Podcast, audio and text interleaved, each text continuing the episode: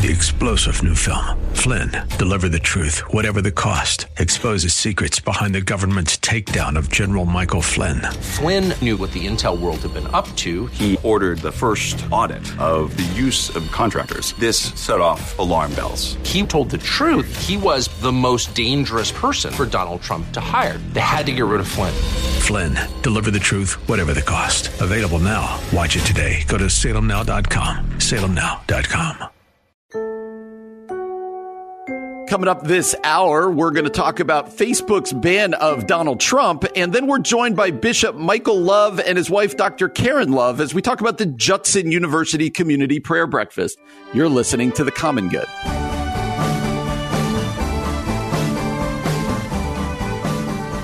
Hey, everybody. Welcome to The Common Good here on AM 1160, Hope for Your Life, alongside Aubrey Sampson. My name is Brian Fromm. Really good to have you with us here on a Thursday afternoon.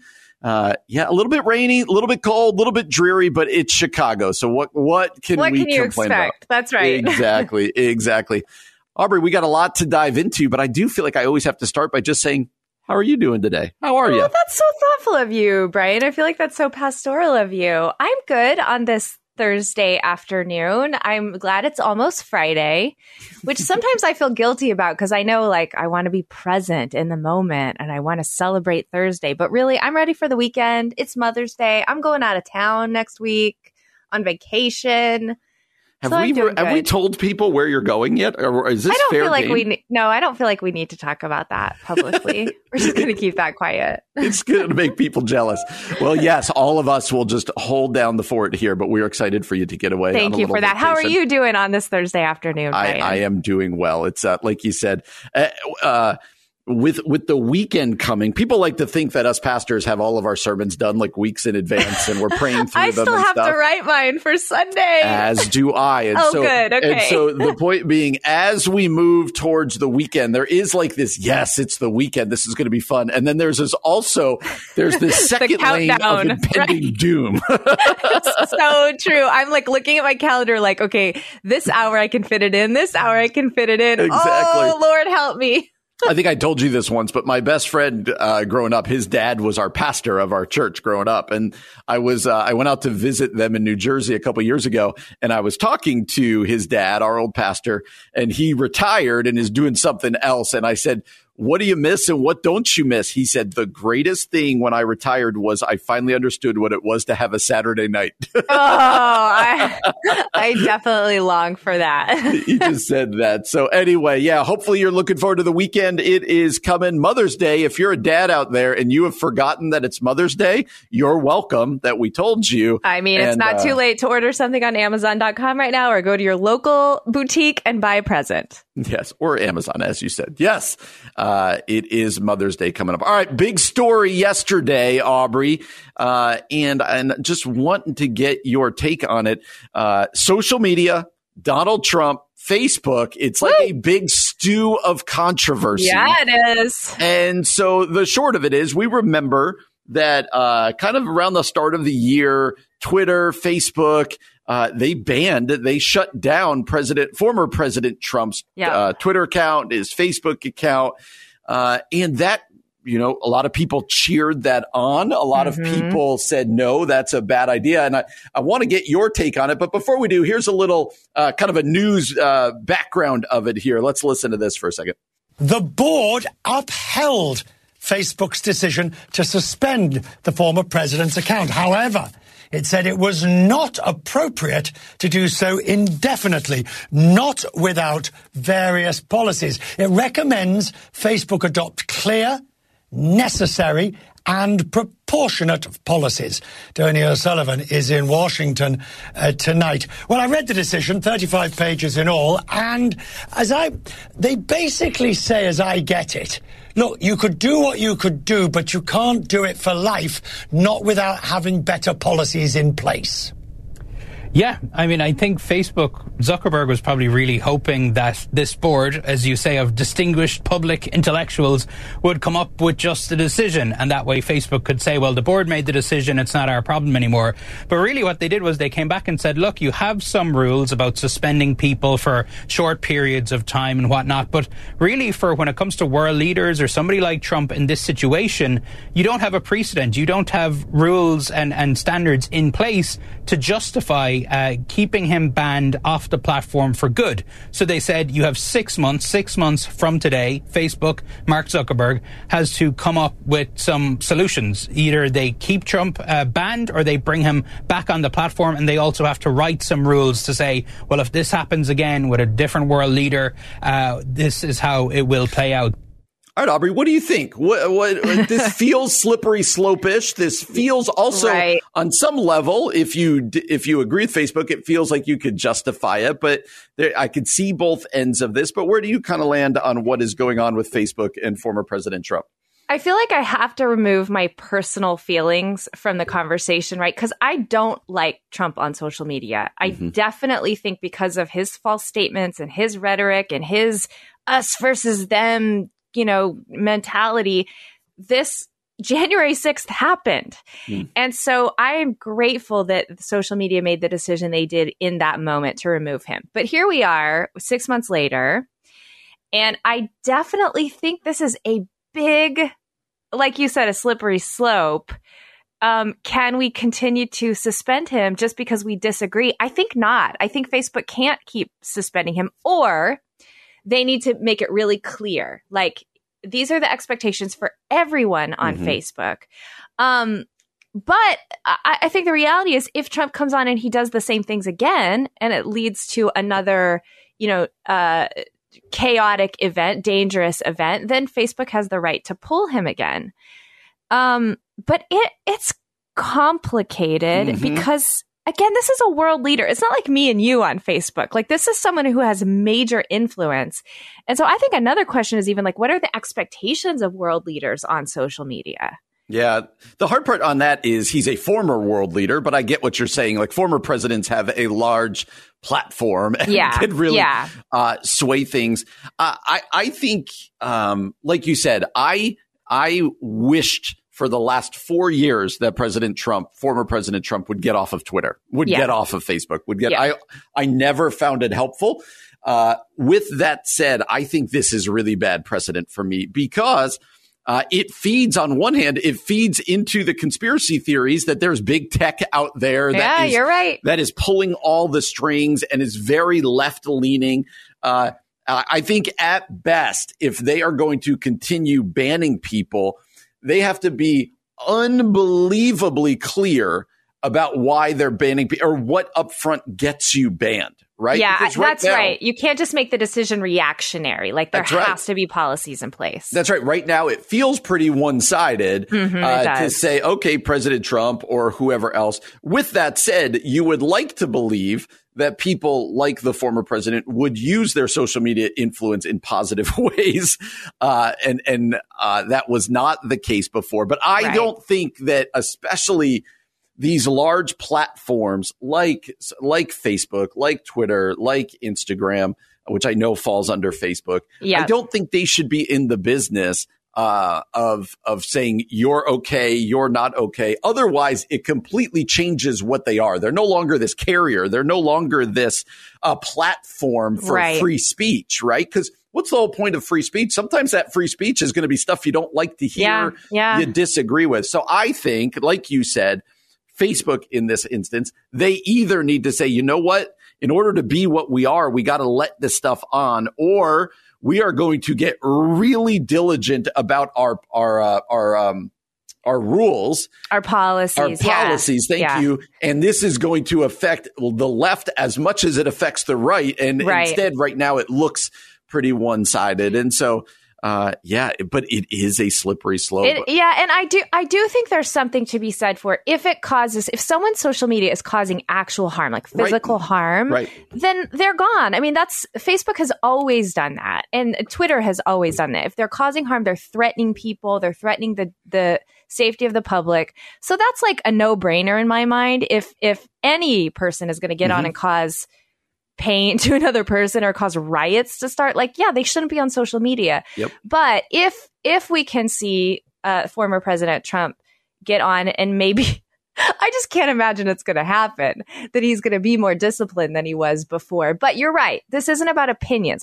This is the space for public debate. This is the space for different opinions. We have to allow, if we care about freedom of speech, we have to allow different opinions and different left and right. And it's complicated for sure. Yeah. And I'll close it this way. I totally agree with you. If they're causing harm, if they're inciting harm, there's still the question of who gets to make that call. And it feels like Mark Zuckerberg, or there are these other people kind of behind a curtain just going, you're gone, you're good, you're gone. Be really transparent about it if you're going to make those moral judgments as to how people can stay or not stay. Very complicated issue.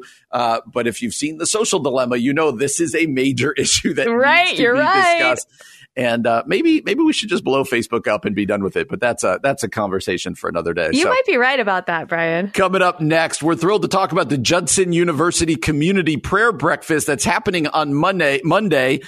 We're going to be joined by Bishop Dr. Michael Love and also Dr. Karen Love as we talk about the Judson University Prayer Breakfast. And then we got some other things to talk to them about. We're going to do that next year on The Common Good. AM 1160, Hope for Your Life.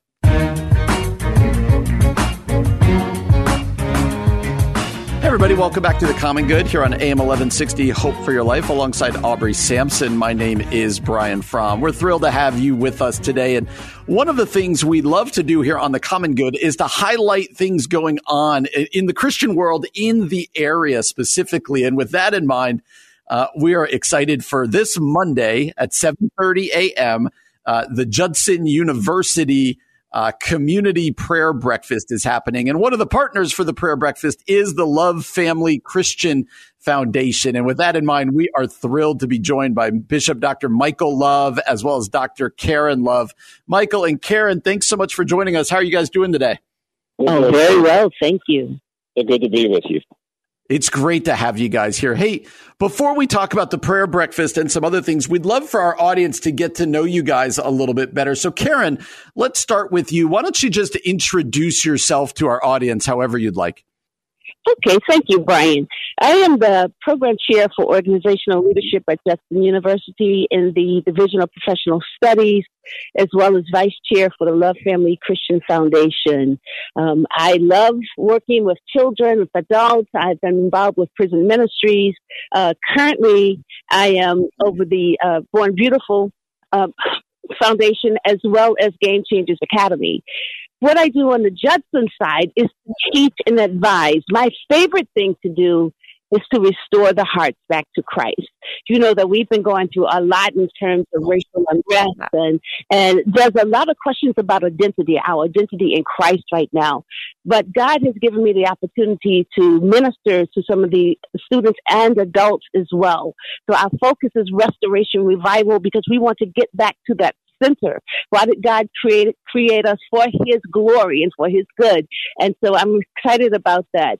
Academically, I have a bachelor's degree in economics. I have my MBA, and that's focused in my focus is international business, and my PhD in management, focusing on leading organizational change. So it has been a journey for me, particularly being a first lady of the church, because we have other duties. I can usher and change a diaper too. So I love it. Well, Michael, Karen's got a lot going on. Let's see what you've got. Michael, why don't you introduce yourself to our audience so they can get to know you also? Yeah, well, I'm the founding pastor of Trinity Baptist Community Church. We're celebrating 30-year anniversary here this year. Congratulations. Year-long celebration. Congratulations. All of the things God has been doing.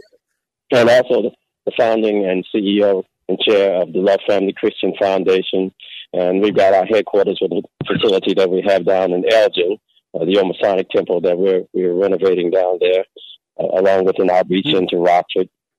So those are the couple of administrative hats that I wear in leading these two organizations. And we're in partnership with Judson University. Both Dr. K and I chair the Judson and now Judson/Fox Valley Spiritual Council, which is, again, a gathering of leaders across the Fox Valley, spiritual leaders across the Fox Valley, and faculty at Judson University as we reach out to try to have some impact on student, faculty, administration of the university and the neighborhoods all around there. So we're excited about some of those ventures that we're involved in.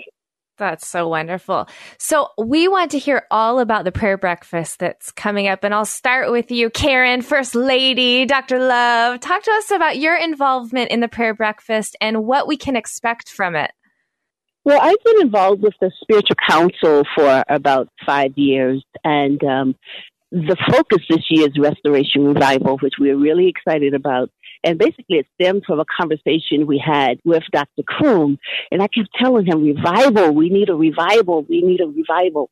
And from that, conversations were just, everybody was bringing up conversations focusing on that theme of revival, because we believe in our hearts that the United States needs to come back to Christ. So how do we do that? The community prayer breakfast actually focuses on individuals in the community who has been the foot soldiers for those out spreading the gospel and feeding the poor and meeting the needs of the community. And so with the prayer breakfast, it's a culmination of the things that has been accomplished through the year. And so we are really, really excited about that. I'm the designated person who will open up the prayer breakfast with prayer, because I love spoken words and drama and singing, so you never know how God is going to use me to do that. But with the prayer breakfast, I am so excited about Restoration Revival because we need to come together. The biggest thing that we have focused on is that, you know, your skin is not your sin. And so focusing on that, we come together as one body in Christ. One race, many tribes coming together to glorify God. Yeah. So this year we are very, very excited about the prayer breakfast, to have one more time to worship and praise God together. Oh, that's great. And Michael, what would you say, help people understand what you guys mean by revival and restoration? There might be people out there going, I'm not really familiar specifically with the word revival. How would you describe that for people who are listening? Yeah, we're moving. The year has been focusing more towards the restoration side of it. How do we move towards reconciliation? How do we bring, you know, this Pauline concept, biblical concept of one blood and many tribes together in unity and communication and connecting and collaborating together for the work of the Lord. And we spent the year meeting monthly, addressing issues on campus and off campus, within and outside of the church bodies, to find ways that we can connect and communicate more about what God is doing and collaborate together. And in that, we've formed some powerful bonds of fellowship and sense of family. And it's culminated. One of the culminations, if I could take just a second here, is that we just launched a concert of prayer on Judson's campus in April. And when we brought pastors and spiritual leaders together throughout all of the Fox Valley and beyond, and it was a powerful gathering on campus during that time. And it was kind of leading us toward the prayer breakfast, but it was kind of a nice crescendo of our gathering the school year together, praying over the campus and the communities that we all serve in. And that's just leading us into this next year when we're going to really hone in and focus in on reviving, on strengthening our spiritual walk together, of uniting and intimately having a walk of faith with the Lord and coming together as family and making a difference, of fulfilling the purpose, the kingdom purpose God has, not only for us individually, but as a collective universal body known as the church, and how we can put our hands and feet together as family and make a difference in not only our communities, but nationwide and worldwide for the Lord, with Judson being kind of a hub for us there educationally. That's great. And we want to make sure everybody has the information. The Community Prayer Breakfast is happening Monday, May the 10th from 7:30 a.m. until 9 a.m. There's a keynote speaker at the prayer breakfast. His name is Jeff Miller. Jeff Miller is a survivor of United Airlines Flight 232. His story is inspirational. And here's the good news for you guys, the Loves and Judson, is that the tickets are sold out. It's amazing. It is. But if you want to be put on the waiting list, you can contact Julie at 847-628-2076, or you can email her at julie.schmidt@judsonu.edu. That's julie.schmidt@judsonu.edu. But here's the good news. You can also watch the prayer breakfast live on Facebook and YouTube on Monday, May 10th from 7:30 a.m. till 9 a.m. So connect with Judson on Facebook. That's Judson U, or subscribe to their YouTube channel and you can watch live. And Michael, I wanted to ask you about the Love Family Christian Foundation. What is the Love Family Christian Foundation? What do you guys do? What are the things you guys are involved in? Oh, thank you for asking. Thank you so much. We founded the foundation roughly in 2014, and it was to be an outgrowth of our ministry work that we've been doing through the church, Trinity Baptist Community Church. We wanted to be able to expand our, God had called us to expand our vision and our reach, and to really serve in three areas. We call it the three C's. We wanted to make sure that our mission is to serve Christ, to make sure we're serving the local church in ways that we can help magnify their ministries and bring synergy among churches, and then serve the community and outreach opportunities.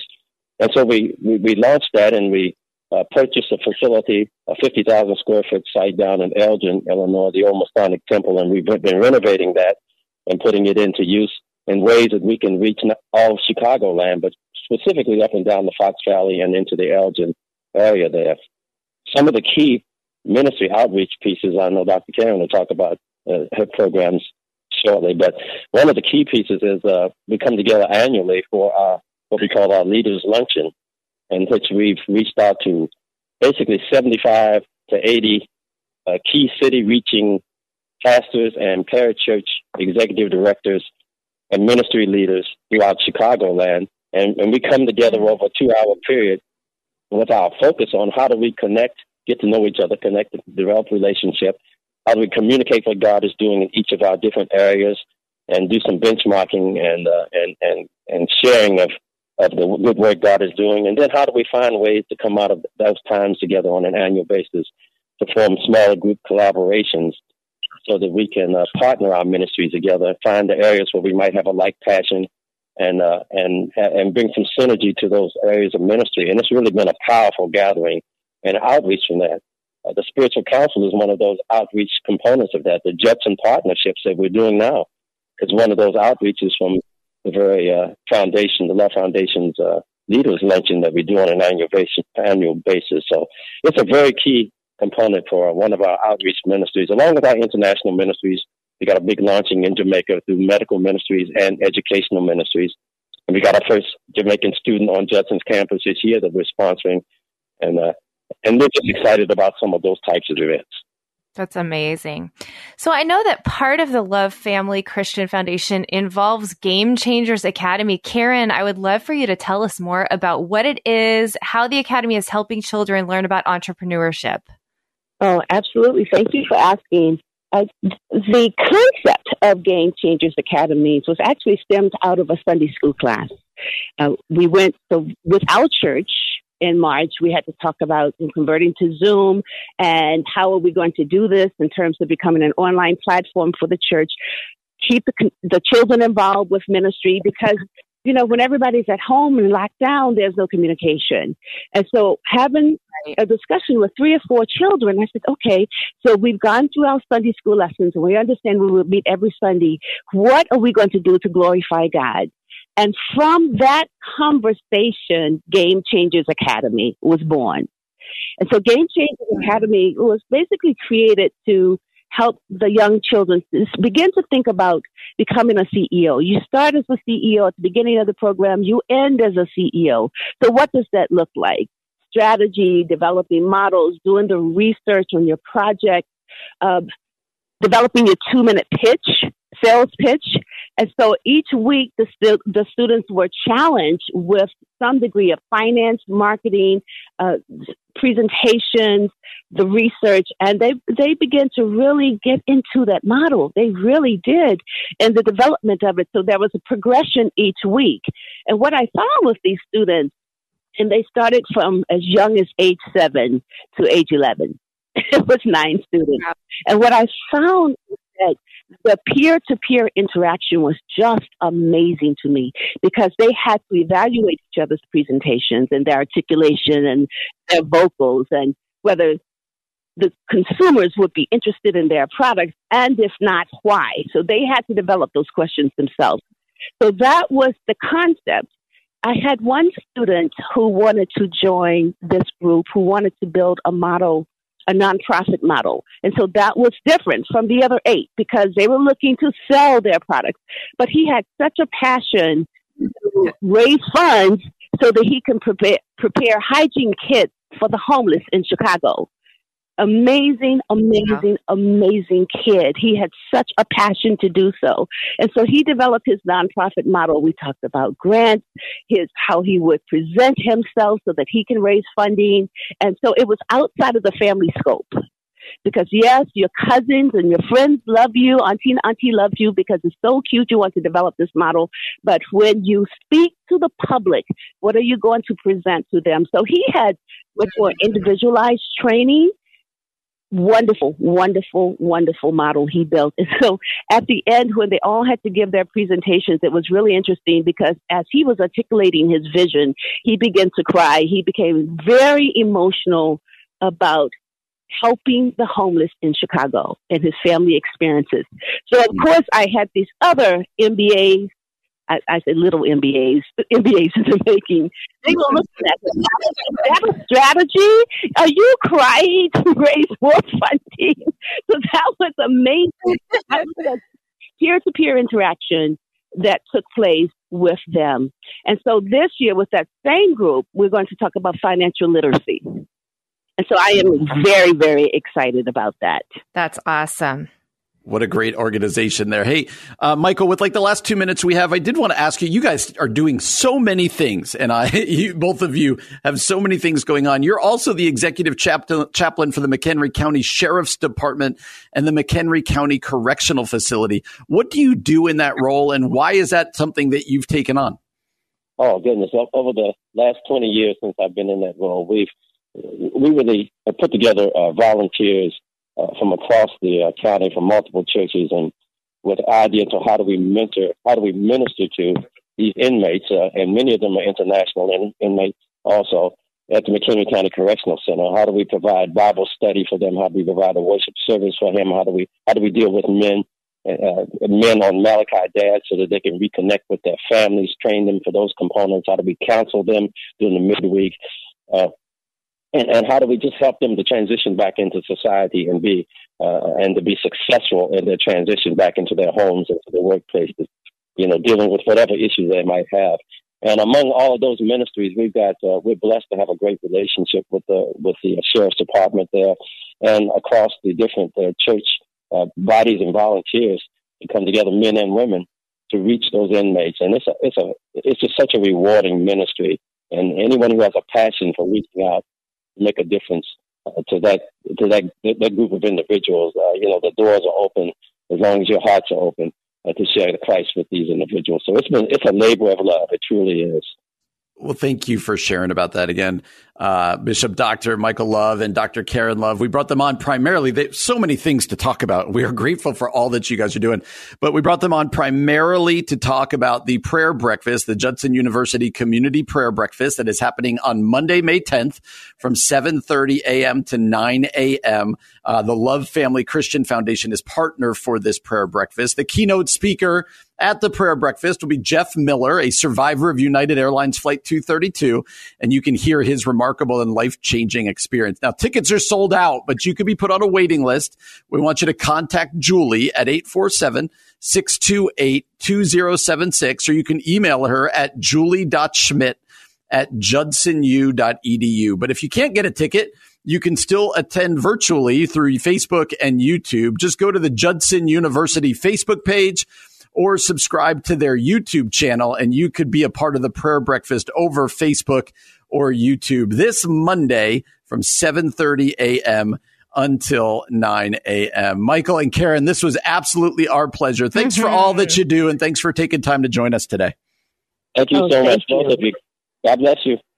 God bless you guys as well. It's our pleasure. And you're listening to The Common Good on AM 1160, Hope for Your Life.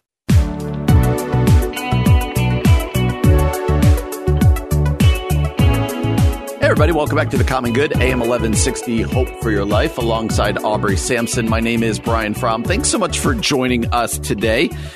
We are glad to be joined by Bishop Michael Love and also Dr. Karen Love to talk about the Judson Prayer Breakfast and all sorts of other things. Aubrey, I'm sure you've seen this in the news. Bill and Melinda Gates announced recently that they are ending their 27-year marriage. Before we jump into it, let's listen to that announcement. Late today, the stunning news, the couple who'd been married 27 years announcing in identical posts on Twitter, after a great deal of thought and work on our relationship, we've made the decision to end our marriage. The two say they will continue their work together at the foundation, but, quote, we no longer believe we can grow together as a couple in this next phase of our lives. All right. So this has been flying around the internet. Everything bad about the internet, as now there's been all sorts of memes about the Gates' divorce. Oh, come on.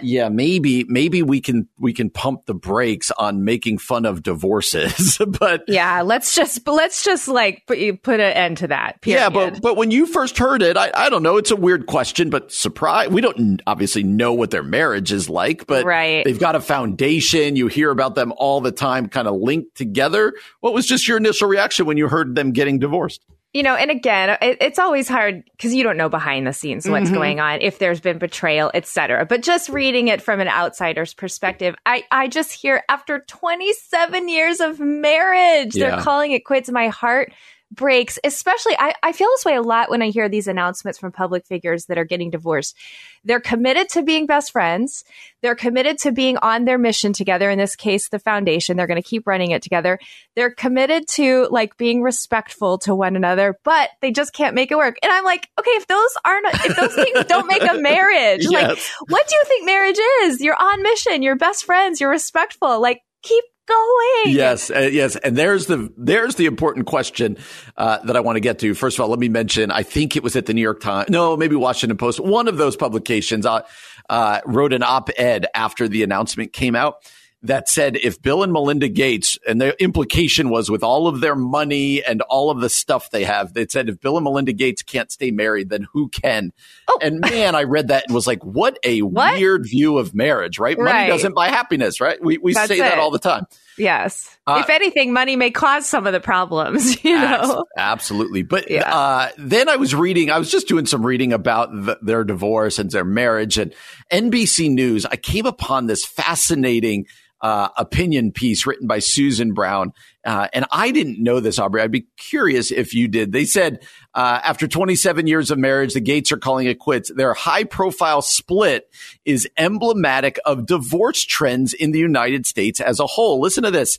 Increasingly, married couples who break up are in the second half of life. Oh. Divorce among middle-aged and older adults is so popular now that researchers have a term for it. They call it gray divorce. That people over the age of 50, the divorces among people over the age of 50 have doubled between 1990 and 2010. And that nowadays, more than 1 in 4 people getting divorced in the United States are over the age of 50. When I read that I was fascinated by it. Here's one of the reasons. Think about the number of times I at least have heard, if your marriage can just get to 5 years, 10 years, whatever it's going to be, then you're going to make it. Like the hardest part is this stage or whatever. Right.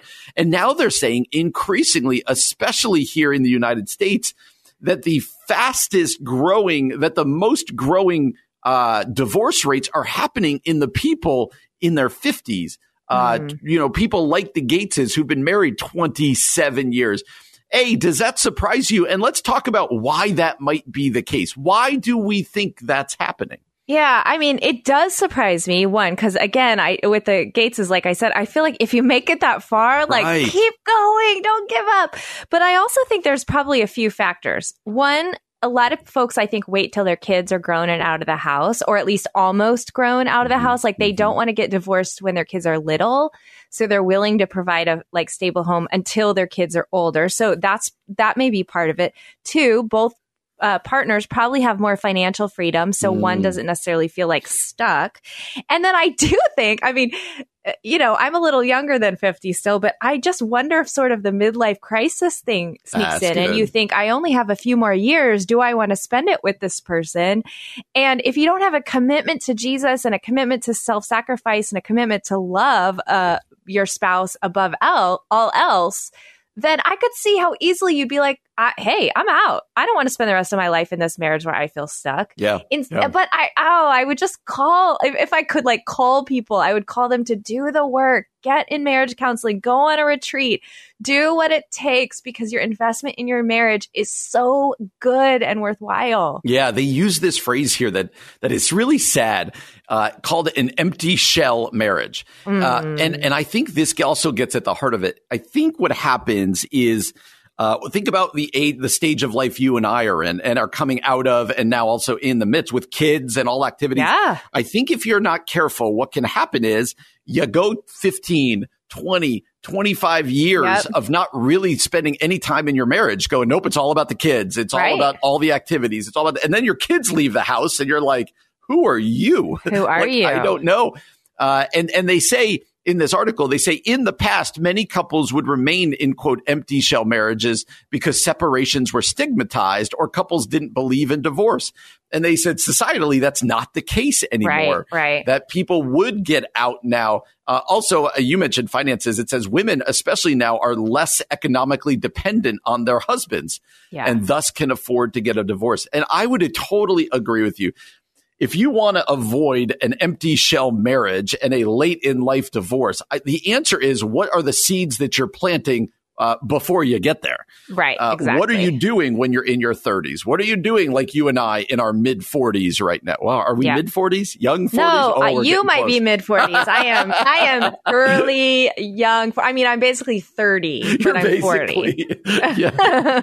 If we do your age backwards, it's 34. So we're good, right? I'm basically a millennial. The point being, whether you're midlife like me or young like Aubrey, what you do is you've got to fight for your marriage, even when you are in the stage where your kids are taking up all of your time. You're up late. You're not getting the sleep. If you don't, you're going to end up in an empty shell marriage, and it may be too late at that point. I would caution, if right now you think you're in an empty shell marriage, it's not too late. Go to counseling, talk to somebody, fight for it. So we wanted to have that conversation. I feel like we're talking a lot about marriage these days because I think it's kind of under attack, right? It's it really is. We see these trends around us, and we want to do our part to see them stop. Well, coming up next hour, we are going to talk about something that I found really discouraging that came out of the mouth of Mitch McConnell. We're going to talk about that next here on The Common Good. AM 1160, Hope for Your Life.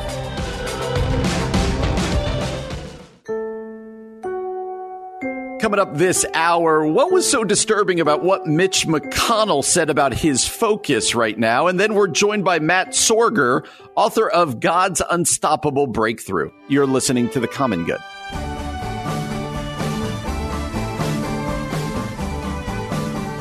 Hey everybody, and welcome back to The Common Good here on AM 1160, Hope for Your Life, alongside Aubrey Sampson. My name is Brian Fromm. Really glad to have you with us today.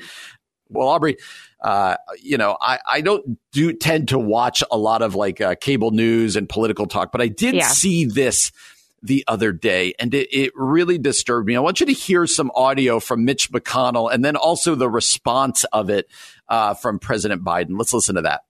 100% of my focus is on stopping this new administration.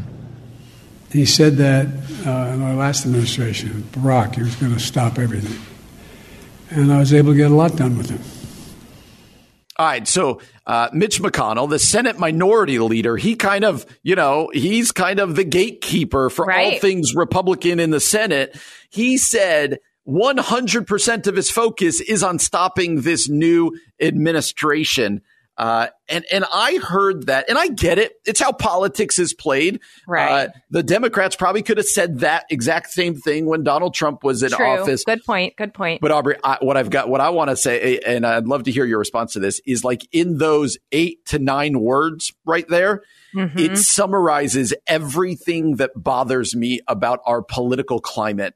And other parts of our culture, but especially our political climate in America. Those 8 words right there that Mitch McConnell said, yes. That is it. That is the definition of what bothers me about our politics. I guess I just wish for once you'd hear somebody say, you know what, I'm going to focus 100% of my attention on working with this new administration to build bridges and bring unity back to the divided American people. We're not going to do it perfectly. We're going to disagree with each other. But we know that, you know, America matters. The people of America matter mm-hmm. more than XYZ. I just long for that type of leadership. And it's just frustrating. Like, do you not see how divided we already are? And I'm sure people heard that and they cheered, like, yes, we're excited to stop this administration. Right. But I think that's completely the wrong attitude to have, especially right now in 2021. We have been through like war as a nation. You know what I mean? Mm-hmm. Like, it has been so difficult this past year because of racial tensions, because of the pandemic, because of all kinds of things. And I feel like it is time for a new version of leadership that says, you know what, we're going to build bridges rather than build these walls. I'm over it. I'll be honest. Over it. It's so disturbing. And for those of you who were quickly like, well, you know, it's both. It is there. This is the problem. Yes. The Democrats do this. The Republicans do this. And it's all about, here's my view on it. It feels all about scoring points. Right. It feels all about going, I can get on TV and make this point and it's going to get my base cheering, as opposed to, OK, even if you think President Biden is a socialist, even if you think he has aligned himself with Bernie Sanders, there are still areas where we could go, OK, let's work together on this. Let's try to push with this. And the same goes for President Biden. Where can I work with the Republicans to go here? And I don't know. Maybe I was just a political novice back in the day, but it feels like this kind of how this works really ramped up under the Obama administration, under the Trump administration, now the Biden. And it worries me because it feels like this is just who we are now. And you start to wonder, how can we ever get anything done? And Aubrey, what I would say is, this feels emblematic of what we've talked about before when it comes to our politics. And it is not that I disagree with you, but we're both Americans and we're going to work together for the best of America. It's you're my enemy. Right. And I must defeat you. And all that matters is defeating you in the next election. All that matters is defeating you. And I don't know how long our country can handle that. Maybe people are like, hey, that's how it's always been. I don't know. But the vitriol and the obstructionist and the we're not going to get anything done. How do you function over time that way? I have no idea, but it does worry me for the sake of the country. And man, it's just everything that bothers me about politicians. Yeah, and I do feel like it like fuels the fire of people who are already kind of there, but then people who are like so sick of it, they're just going to withdraw from politics completely, maybe not even vote in future elections because they're so over it. And that's not what we want either. Like we need everyone engaged, and this kind of thing is just it's so divisive from leaders. I don't know. I'm idealistic, right? Like, wouldn't it be great to have just like a godly, humble leader saying, you know what? I'm here to serve the nation. I'm here to humble myself and put my rights down so that other people can flourish. I don't know. I guess I'm too idealistic, but I'm with you, Brian. I'm just, I'm over it. I'm real over it. I tend to be very moderate in my my politics, and I that's why this bothers me so much. It's like that's why we're not politicians, though, right? I don't know. We would not succeed.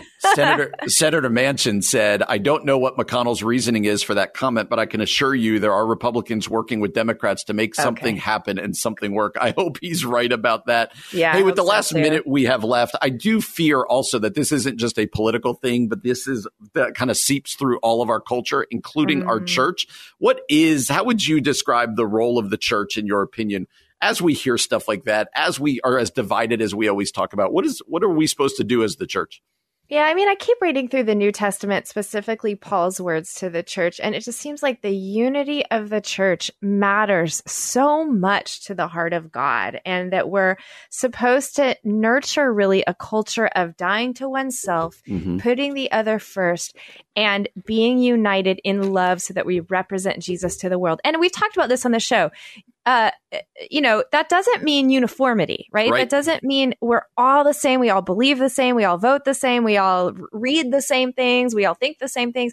But I do think it means a willingness to lay down whatever your perspective, and I mean that on both sides, a willingness to lay down whatever your perspective is to engage in loving, respectful community with the body of Christ and with the neighborhood that you serve in. Yep, absolutely. So good to vent a little bit there. It's just, for me, it's everything that's wrong with our culture, with our political culture, and hopefully something brings about change. Well, coming up next, Matt Sorger is going to join us. He is the author of what looks like a fascinating new book called God's Unstoppable Breakthrough. When your mountain doesn't move, go over it. We're going to talk to Matt next here on The Common Good. AM 1160, Hope for Your Life. Hey everybody, welcome back to The Common Good here on AM 1160, Hope for Your Life. Alongside Aubrey Sampson, my name is Brian Fromm. Thrilled to have you joining us today. And we are real excited to be joined on the phone by the author of a new book called God's Unstoppable Breakthrough. When your mountain doesn't move, go over it. That author's name is Matt Sorger. Matt, how are you today?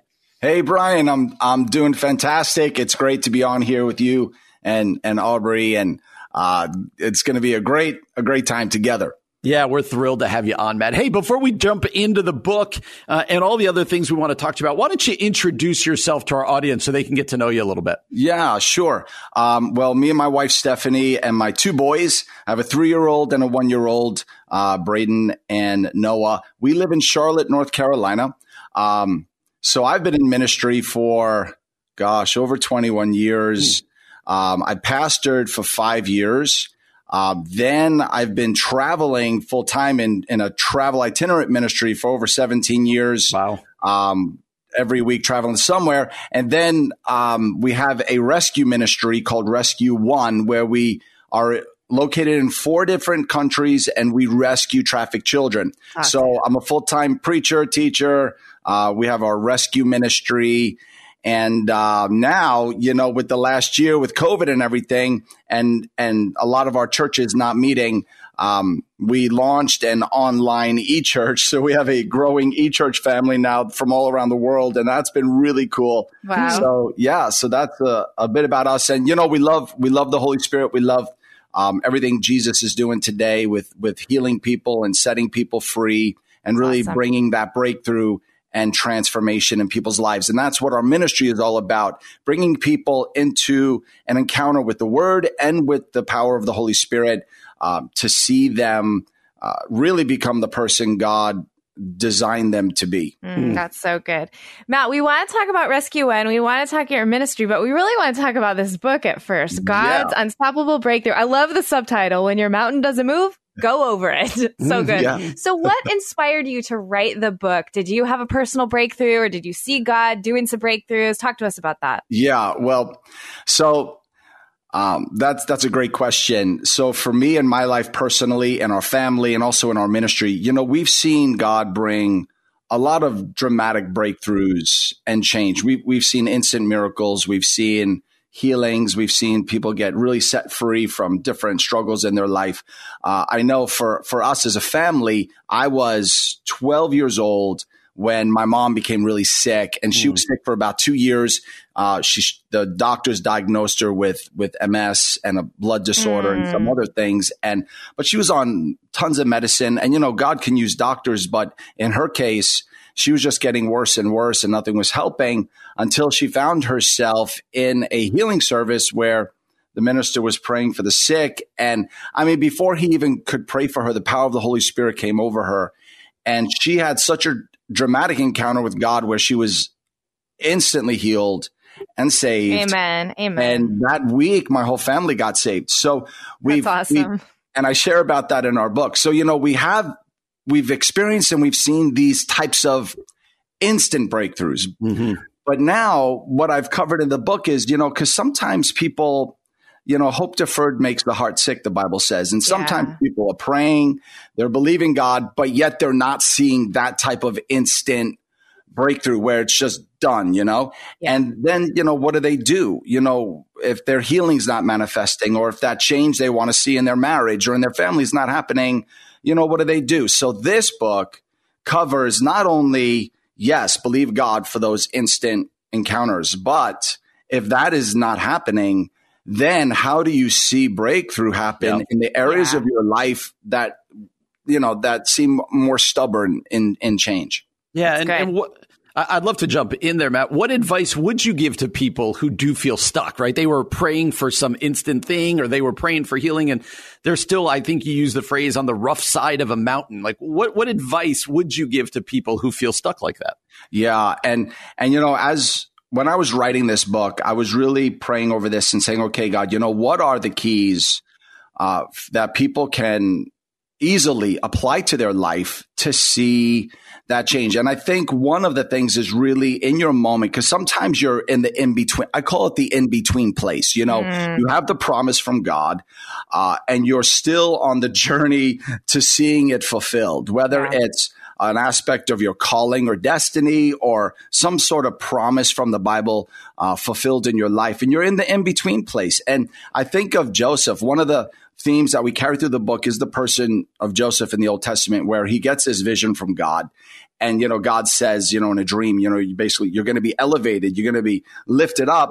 And then right after that dream, you know what happens. And everything goes in the exact opposite direction. He gets, you know, betrayed by his brothers. He gets thrown into a pit. Then he's falsely accused. Then he goes, you know, from, you know, the frying pan into the fire, so to speak. And then he's like thrown in the dungeon. And it's like, wait a second. All of the natural circumstances in his life are going in the opposite direction of what the promise was. But, you know, there's something amazing in this journey where the Bible depicts Joseph, and in the end of Joseph's father's life, the father basically prophesies over him and declares over him. He says, Joseph, you're fruitful bow or fruitful tree planted by a well, and your branches run over the wall. And it was like, you know, we see that in Joseph's life, tons of walls around his life, the walls of mistreatment, the walls of betrayal, the walls of hurt, the walls of just circumstances outside of his control that he couldn't, you know, remove those walls. Those walls were there, that he was surrounded by those walls. But the prophetic picture of his life is that even though those walls didn't move, it still did not stop the blessing of God and the purpose of God and the plan of God for his life. So there he was in that dungeon. But it was like spiritually, he was planted by a well, which is God's presence, God's word, God's promise to him. And it says that he was like a tree that grew up and over the wall. His branches, rather than, you know, like with the children of Israel, where the walls came down, you know, with the city of Jericho, you know, and sometimes it's like that instant, the walls come down and it's done. But in Joseph's situation, it wasn't like that. What God did was he caused him to grow up and over the wall. So if you see walls in your life, you see a sickness, you see a relationship situation, or you see mistreatment happening in your life, and it doesn't look like it's moving, it doesn't look like it's changing, I want to encourage the folks that are listening today, be like Joseph, get planted by the well of God's presence, the well of his word, and let God grow you. So even if your wall doesn't change, you can change. That's right. As you change, you end up going over what you thought was a limitation, or what you perceive to be a limitation in your life.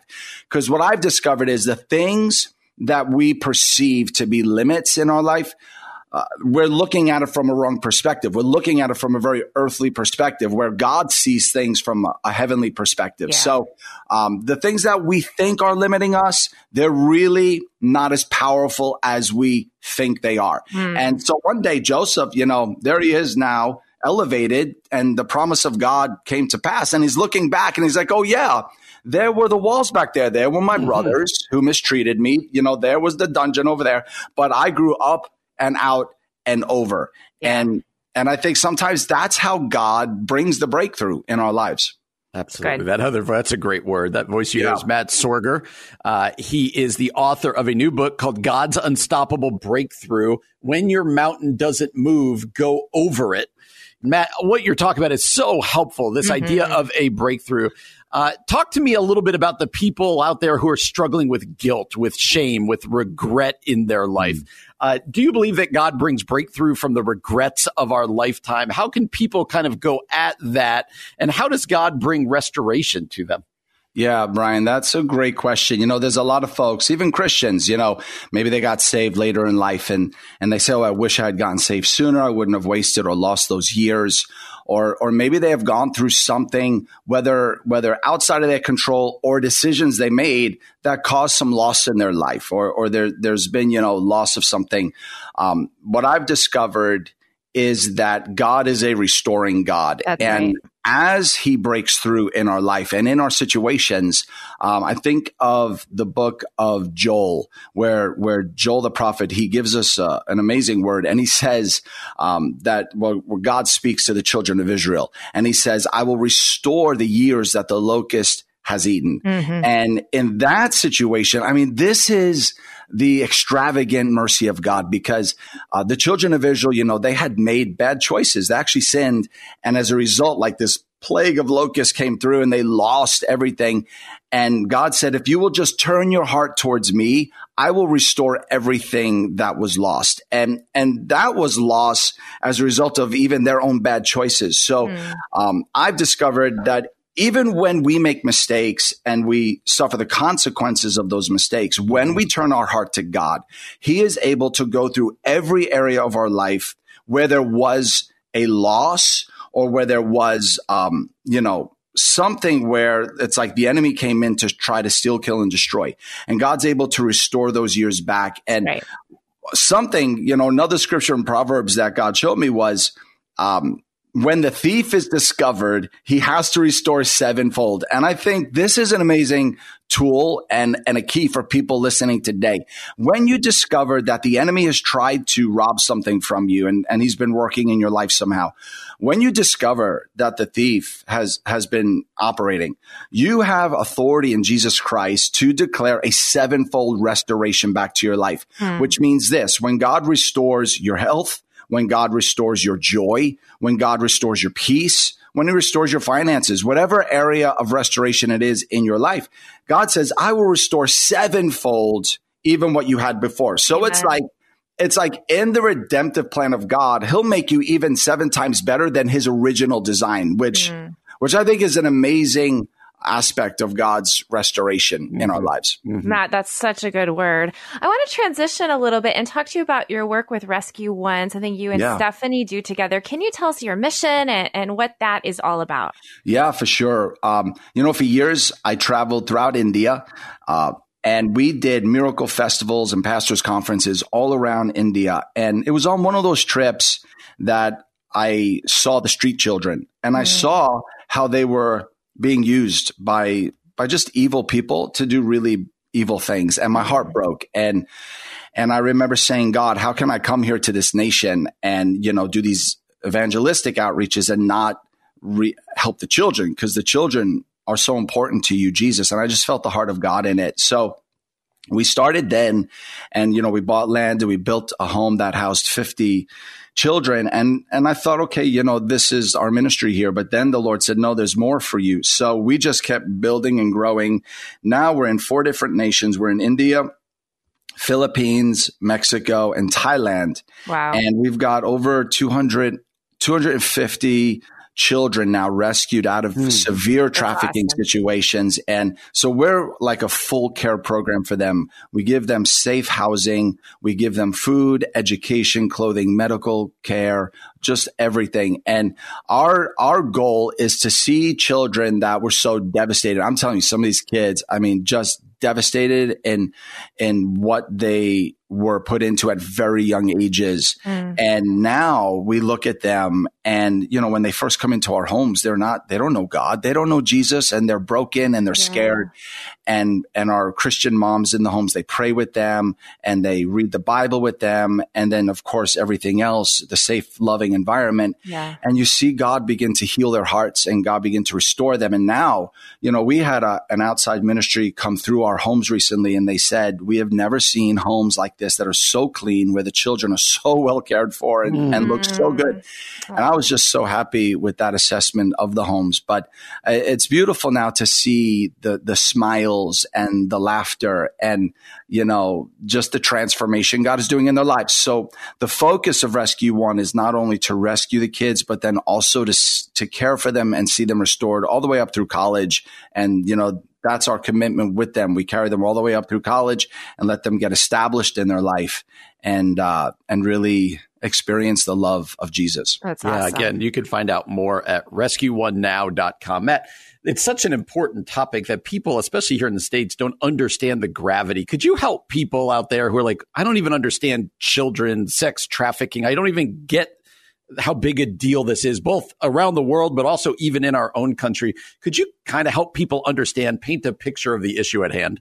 Yeah, I believe the statistic is 1.8 million children trafficked every year. And that goes down even to infants, to babies.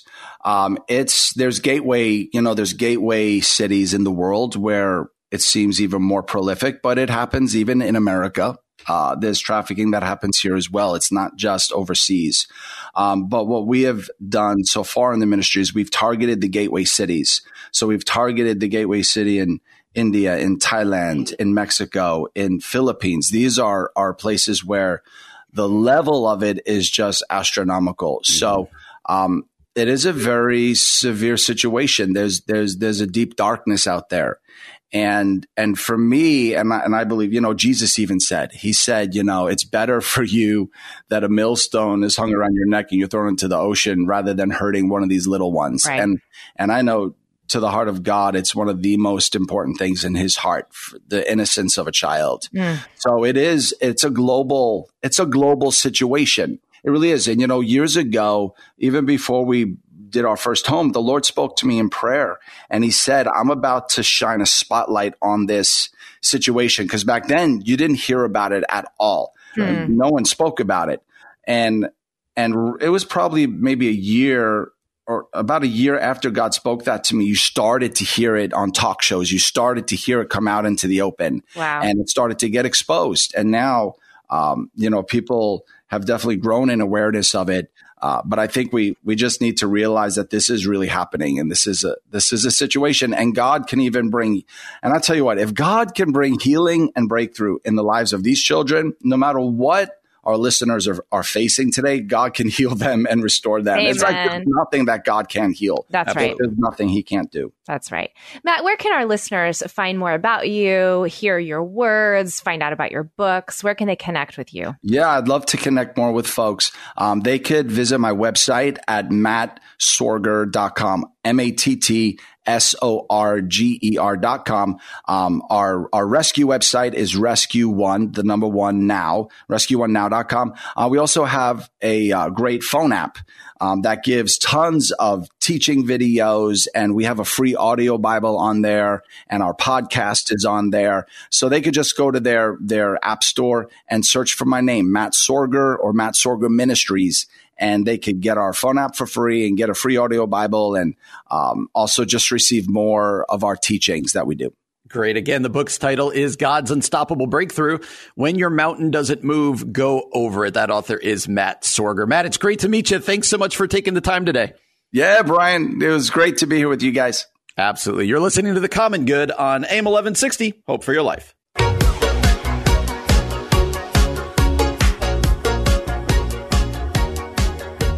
Welcome back to The Common Good here on AM 1160, Hope for Your Life. Alongside Aubrey Sampson, my name is Brian Fromm. Really been an enjoyable show today. You sent an article my way, kind of an idea about somebody who died recently who not a lot of people know about. And I kind of said, well, I'm kind of I tend to know these people, but I never heard of this person. And that's kind of emblematic of like, okay, this person you're saying needs to be known. And I'm going, hey, I'm kind of steeped in the church and doing a show. I didn't hear about this. I didn't know who this person was. So this person's name is Marva Dawn. At Christianity Today, they did a tribute to her, calling her a saint of modern worship. Why don't you give us your thoughts on Marva Dawn and why you feel like it's important for people to know who this person was and to remember her? Yeah, I mean, Marva Dawn really is a theologian in her own right. She years ago, I was introduced to her when I first began doing youth ministry. So this is about 20 years ago. She wrote a book called Talking the Walk, a book on preaching. And it was one of the first books by a female theologian that I read. And so I was just blown away by her commitment to preaching the word of God. But then since then, she has written, I mean, I think over 12 books. One is called Truly the Community, which is really a call to the church to be who the church is meant to be in Jesus. And then the other thing is that, Marva Dawn struggled with a lot of health issues. And so for the for the physically ill community, for anyone who struggles with for me, I have an autoimmune disease. So a lot of her words were really prophetic in my own life. She just writes about joy in the middle of struggle and pain. She writes a lot about the hilarity of the Holy Spirit, that the Holy Spirit empowers us to have joy. She writes about wholeness, and she really writes a lot about worship. In fact, I want to play you a little clip. She has a great book called Worship. It's about worship. It's called Royal Waste of Time, which sounds really funny, but here she is explaining part of the title of her book. Worship is not for us. Worship is for God, and God is the leader of worship. God is the host of worship. God is the high priest of worship. God is the center of attention and the focus at all times. So that's why the word royal. We need to remember that it is for God so that we don't get self-centered and say, well, what do I get out of worship? That's not what's important. The importance is what God gives us. And God gives us especially God's grace. We don't watch our watches. We don't concentrate on how many minutes have gone past so that when a worship planner has to plan it so that it stops within an hour so everybody can be on their way home. We don't consider what time is used. In fact, wouldn't it be wonderful if we lived in West Africa and could spend all day worshiping?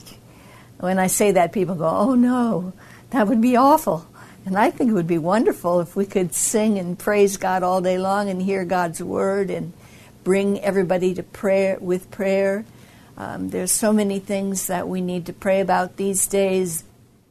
So again, that's Marva Dawn just calling the church to a higher form of worship, that we need to get back to worshiping God as our King and really lavishly worshiping God. But here's the thing that's interesting, Brian. You said you didn't know who she was.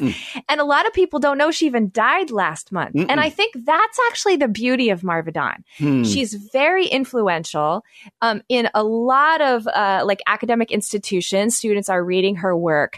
But she's not this Christian celebrity. She's that's just right. Like this faithful 70-year-old woman loving Jesus. And so her death happened and a lot of people didn't even know. That's awesome. That's absolutely true. When you said this to me, I go, man, this is an impressive person, like you said, who wrote extensively. And like you said, I probably have read some of her stuff along the way. But not only did I not know she'd passed away, if I'm being bluntly honest, I had no idea that who she was. Like I never even really heard the name to the point that it stuck in my mind.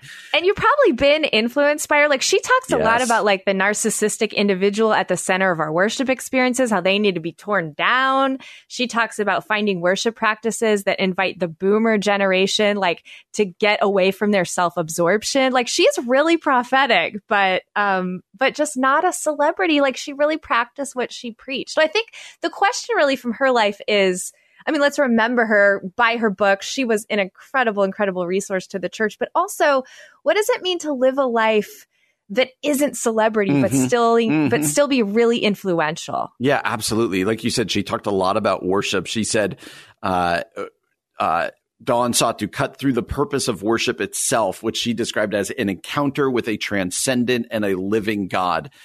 She said traditionalists could miss the point by idolizing their traditions. Advocates for contemporary worship could miss the point by centering on the individual. Mm-hmm. And so she really pounded home, what's the point of worship? And she said, all too often we think uncritically about it when we make these changes, like it's just change for the sake of change or for aesthetic purposes, stylistic purposes. And she wanted to really call the church to think critically about, why are we making these changes? What are we doing in worship? What's the point of worship? But I also love that point you made.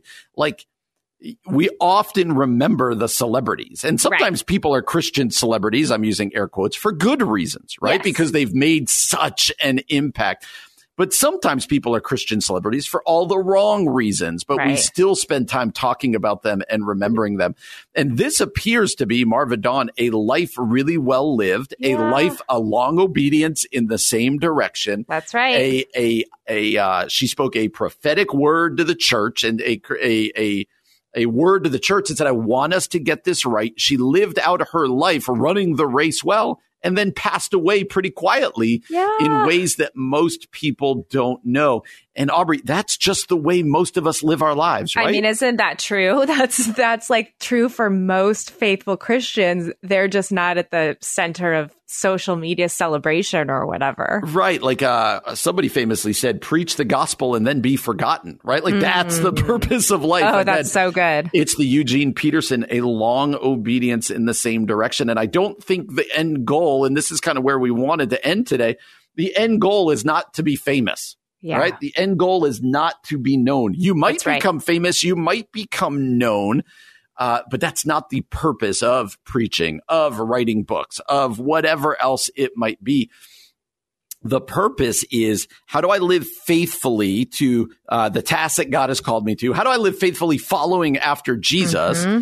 What difference will that make then as I'm living in that way? And if I'm remembered, I'm remembered. If not, then so be it. But I do think it becomes incumbent on people like us to go, let's remember people for the right reason. Yeah. And I think that's why it's good to remember her today. Yeah.